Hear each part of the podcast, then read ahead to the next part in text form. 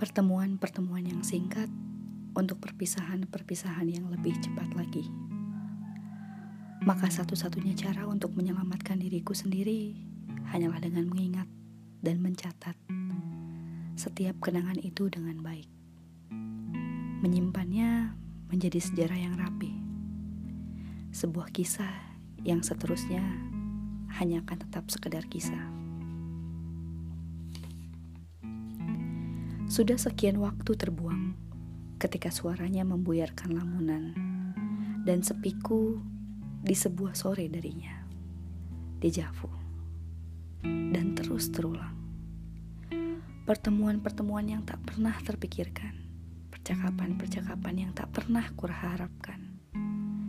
Keinginan-keinginan yang tak pernah kusampaikan. Pertemuan dan perpisahan yang terlalu awal. Berulang dan berganti. Begitu seterusnya.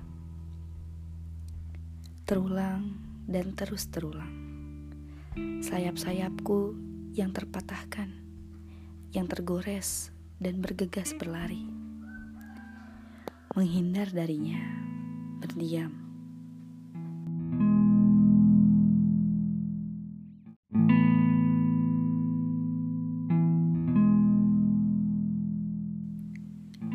Berdiam di tempat yang tak mungkin terlihat olehnya. Tentu saja, akan sangat memalukan gadis aneh dengan bau lipatan buku dengan seseorang yang sering menjadi pusat perhatian. Aku merasa tak pantas untuknya. Dia tetap sama, tersembunyi dalam catatan sejarahku sendiri. Bertumbuh di balik tingkap-tingkap kenangan dalam ranah sejarah yang ku mau. Kadang-kadang aku masih sering enggan dan tak sudi untuk mengakui bahwa aku telah jatuh hati pada laki-laki yang berdiam itu. Tapi seperti ulat bulu, rasa itu menjalar menjadi sesuatu yang mesti diperhatikan. Memang mesti diperhatikan, karena sudah pasti belum mati dan begitu tersembunyi untuk membunuh semuanya dengan perlahan.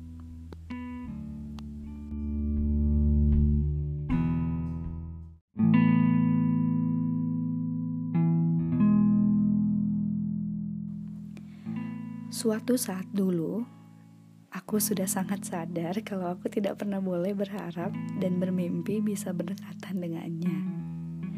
Berhayal pun tidak, melihatnya dari jauh itu juga cukup. Dia tak melarang saat aku mencuri bayangannya. Itu juga lebih dari cukup. Rasanya menjadi sangat aku saat mencari-cari sisa senyum di bibirnya. Iya, semua itu adalah hal yang paling mustahil yang bisa aku dapatkan. Banyak gadis telah menghabiskan senyumnya. Mau bagaimana lagi?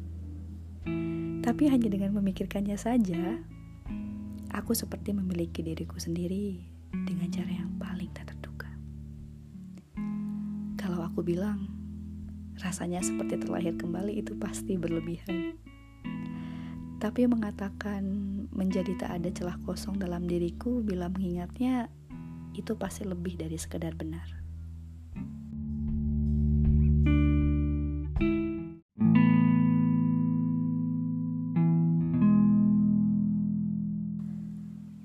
Aku telah kehilangan banyak tahun bersamanya.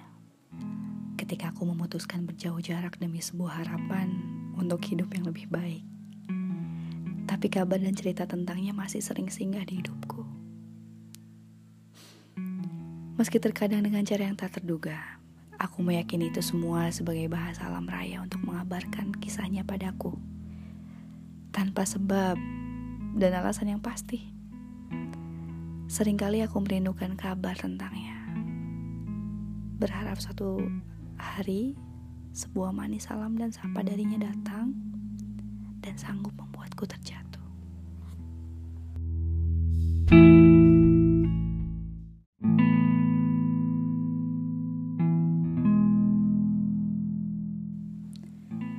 Sudah kuputuskan untuk bisu, bungkam dari segala hal yang aku ketahui akan sangat menyusahkan untuknya.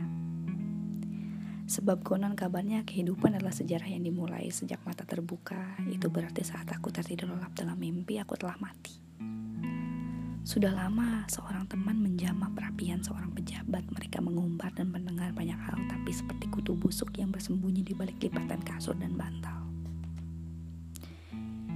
Jika Tuhan mengizinkan, aku ingin menjadi milikmu, menemui mimpi-mimpimu, menguasai kekasih dan menjadi harapanmu. Harapan-harapan yang kubangun dari kerikil doa dan permohonanku sendiri atasmu. Jika saja sebuah kejujuran bisa dengan mudah terbaca dari mata dan ada suara, aku tak akan semakin merindu dan bergetar seperti ini. Ini lebih cepat dari cahaya dan kilat, menyambar dadaku secara tepat dan saksama.